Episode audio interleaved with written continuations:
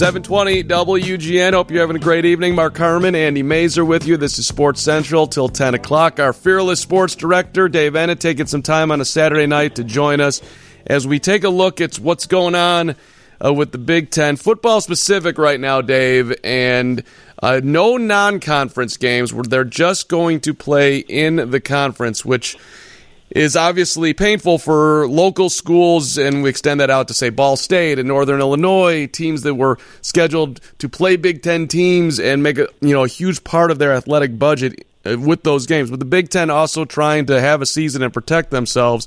What was your reaction? I'm assuming you weren't surprised when this uh, news came down. Not really, Mark. I, I think it's been trending that way, and I thought it was more likely they would they would try something like this first uh, before canceling the fall season as as the Ivy League did, or announcing they're going to try to play football in the spring. I mean, I think this was kind of Plan B, and then I couldn't tell you what Plan C is. Uh, but you're right. I mean, it's it's an adjustment for the Big Ten and the Pac-12 and the other the Power Five conferences if they all go this way. It's devastating for some of the other FBS schools. I believe there were six of them. You mentioned two uh, that had two games against Big Ten teams scheduled. But it's also devastating for those FCS programs like Illinois State that uh, were, you know, counting on a a big uh, game against an FBS team as Illinois State was going to play Illinois, and and plus you lose some of these rivalry games between yep. FBS schools. So I think yeah, it's it's something that is look, nothing's normal right now, and this certainly falls into the category of abnormal.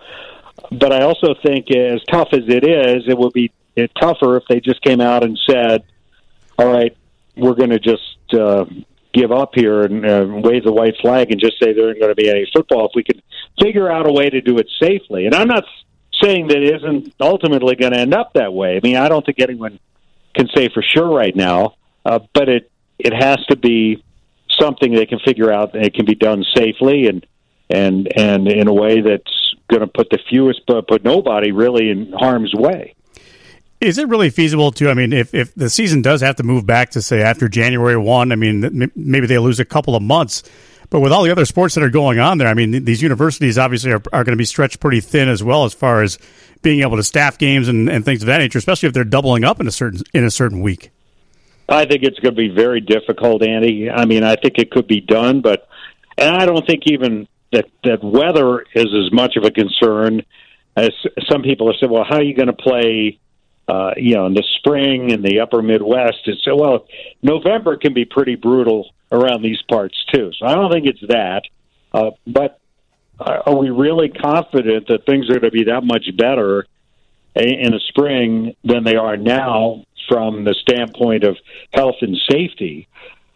That that's one thing, and and you're right. I mean, I think it puts a tremendous strain on these athletic departments, and there's a certain rhythm to the sports year, which we're already out of. Let's face it. Starting the baseball season on July 23rd, I think we can safely say that we're, we're out of the normal rhythm. But I think it would be uh, a, a tremendous adjustment. And and here's another thing: what about seniors who are preparing for the NFL draft? Now. I know that's not that's not every guy, but for players who are preparing for the draft who've already been opting out in in greater numbers from bowl games in recent years, if you're a guy who's a senior who's in your final year of eligibility and you're a draft prospect, you're not going to play football in the spring. You're going to be preparing for the the combine and and for the draft. And I mean, I think it would have to be a concession on the part of the NFL to move the draft back for there to be any way that that uh, those seniors would would play. And now, I guess the the choice for them is well, you could play in the spring, or basically your college career is over anyway. You know, so I, I think there would be some very tough decisions. I I just I think it could end up happening. I just something tells me it's just not very likely to take place. And I'm walking that one through. It's kind of the way I was seeing, at least, Dave. if you know you're going to be drafted, you're not going to play. If you think you need to play your season to put your senior season to make yourself attractive to NFL teams, and then you got to go through it, figure out whatever you're going to do for combines or workouts, and also take on the added you know amount of wor- workload in doing in playing an incredibly physical sport. I mean, it's a lot. If you and I I don't know how much uh, you you know here, Dave. I feel like you might be on the inside on some of this stuff, but like, what what's the sense you get as far as the next thing coming that hey, we're going to play a reduced schedule and we're not going to have Nebraska travel to play Rutgers, and we're just going to try to condense it as much as possible. Well, I mean, I think that the idea of playing a conference only schedule is aimed at cutting down on that travel and controlling conditions around the team and around to have the same set of standards for all the conference members. Yeah. So you've got 14 institutions basically playing by the same rules. Now, this is going to sound strange. I was actually somewhat uh, encouraged by the news that Ohio State suspended their voluntary workouts this week because uh, that tells me that Ohio State understands the the severity of the situation and they're not going to put uh, their athletes at risk, and they're going to adhere to the rules that that I think everybody should adhere to. So, uh, what you you would worry about is a school that feels like they're above that and and trying to do things their own way. But if you get all the Big Ten schools basically adhering to the same standards, just like Major League Baseball is doing, just like the NHL, I think will attempt to do here in the next few weeks, then I, I think you've got a chance. Now, I, I think with that in mind, it's going to be very difficult to put together a schedule where there aren't flights involved. Yep. And and look, that's probably the longest flight, right? I, I just off the top of my head, uh, in, in the Big Ten would be going from Newark to Lincoln. Uh, maybe uh, you know Iowa would be a close second, or Minneapolis uh, or Maryland going to Minnesota, something like that. But you're basically talking about flights of no more than what two two and a half hours tops. So maybe a little more than that, but uh, you know I think that they will try to regionalize it as much as they can. But in my mind, they're going to take the open dates vacated by the non-conference schools and then plug in other conference games there. I don't think they're.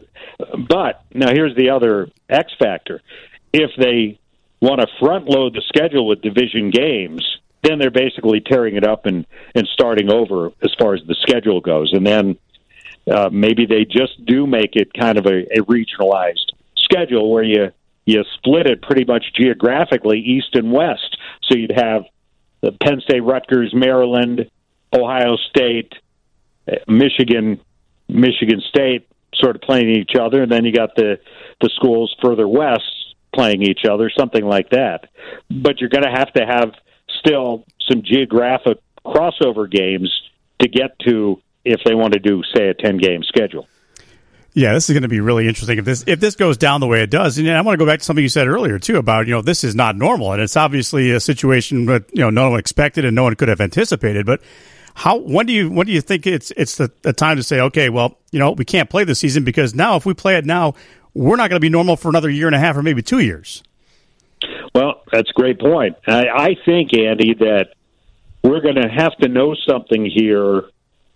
Well let's see. T- today is what july 11th so mm-hmm. we're going to have to know something here in the next couple of weeks because just like the NFL is planning training camps at the end of the month, the NCAA has already mandated their the Division One Council said you have a six week ramp up to the start of the season, right? So it's it's four weeks of training camp, four weeks of preseason practice, starting basically that would be a month before the first game. But before that, two weeks of walkthroughs, meetings, video work, that sort of thing. So it's basically a six week process uh, and conditioning, first and foremost, because these guys haven't had the kind of conditioning they, they normally would have.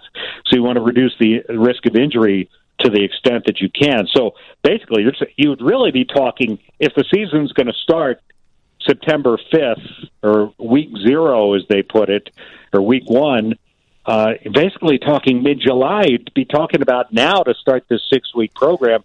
Clearly, that's not going to happen. Right. So I think they're going to have to come up with something in the next few weeks. And I don't know if they're going to start, if they're going to delay the start of the season. There's been some talk they want to move it up because they're concerned about that second wave and not being able to get to the normal conclusion of the season, which would be the end of November. Now, if you're playing a 10 game season, you could conceivably do that, but they want to build in some flexibility in that schedule. So if a team uh, has an outbreak or, or there is an outbreak, that they can, as Gene Smith, the Ohio State athletic director, put it the other day, they can hit the pause button. Voice the Wildcats, Dave Eanet. Dave, how many years will it be this year? What season is this? This would be my 31st season. So we all desperately want football, right? And but I, am just curious, like from your standpoint, as a, as a Northwestern student, as a man who's been in the booth forever, does it would it feel incredibly off to you if students are doing their classes at home online and yet we're playing football? Would that feel wrong? Well, I mean, certainly it it it would feel like something's amiss. Uh, there's no question about that. Uh, but but the idea that the uh, Cubs and White Sox are going to be playing here without fans in a few weeks, without fans in the stands, and the Blackhawks are going to be playing in August up in Edmonton with no fans in the stands. If if the students are home, uh, if they weren't going to be in the stands anyway, and I know there's been talk about having uh, limited number of fans at, at football games this fall, both college and pro. Uh, but realistically, I can't see the season starting with any fans there. So I think if if if they're not on campus and they're not in the stadium, I don't think it would seem as weird. I, I think that uh, if there were other fans there, but the students aren't there, that would seem strange. Yeah. Uh, but again, everything seems strange right now, doesn't it, guys? Yes. I mean, is there anything that doesn't seem odd? It, it, it it's so weird. It's, Getting my temperature checked before I go into Guaranteed Rate Field, it seems odd. It, it's it's it's it's it's odd. It's frightening. It's tragic. Yep. you know, any, any adjective you want to use, and and look, there are many, many more important issues right now facing us than than whether we have college football this year. But I, I, I think if they can figure it out, you know, and here's one other thing that I don't, that I think kind of gets lost in the conversation. I, you know, I hear people say these are young, healthy guys. They're going to be fine. The uh, the virus, the virus isn't going to affect them. First of all, you don't know that. Right. There are players with underlying conditions, but there are players with relatives, with parents with underlying conditions. And there are officials at the games, and there are assistant coaches who are high risk. And so while everybody's uh, seems to be saying, "Well, it's okay. They, they're college kids. They're they're, they're going to be fine." Yet, thirty-seven or whatever, however many players at Clemson test positive. You, you don't know uh, the effect that's going to have on people close to those guys, and and so I think that before we jump to any conclusions here, think about the ramifications uh, of of an outbreak among college football players and you know and and and anybody in our population. I think we just have to be very careful jumping to conclusions. Dave Eanet, we'll, we'll wrap on a fun note. It's 7 Eleven Day. We've been talking about your favorite thing that you buy at 7 Eleven. If you go back to your, like, if you think about a kid walking into 7 Eleven, what did, what did young Dave buy? Were you going Slurpee? Where, what was the purchase before? You- the only, the only thing I ever remember, I mean, in more recent years, coffee, but as a kid, I remember when Slurpees were invented. That's how. That's yeah. I, I, I'm a little embarrassed to admit that, but I think it was a, a, a root beer Slurpee was probably the first thing I remember buying. That's good stuff, dude. That's that's that's amazing. Like this, that was like that was an incredible innovation right there. Like better than when you've you know we got the internet, right? The Slurpee. You know, hey, absolutely. But but here's something else, real quick. Two summers ago, I was in uh, Denmark with uh, Steve Bertrand Travel. Went to Denmark and Norway, and in Denmark there are, there are tons of 7-Elevens, and our our uh, tour director told us he said this is we've got some outstanding uh, fine dining around. There's there's 7-Eleven. and and he wasn't. I mean, they have sit down dining in 7-Elevens in in some of some of the towns there. Come so, on. Frozen burritos heated up and served to you. Yeah. I mean, they, it's, it's an underrated chicken wing, and I say that by the way, having never actually eaten it, but it looks delicious. It's sitting there one of these Okay. days. Oh, Try one for me. I'll, I'll pass. Yeah. Hey, Dave, thanks for jumping on. We appreciate it. All right, guys. Have a good one. Dave Eanet 720 WGN.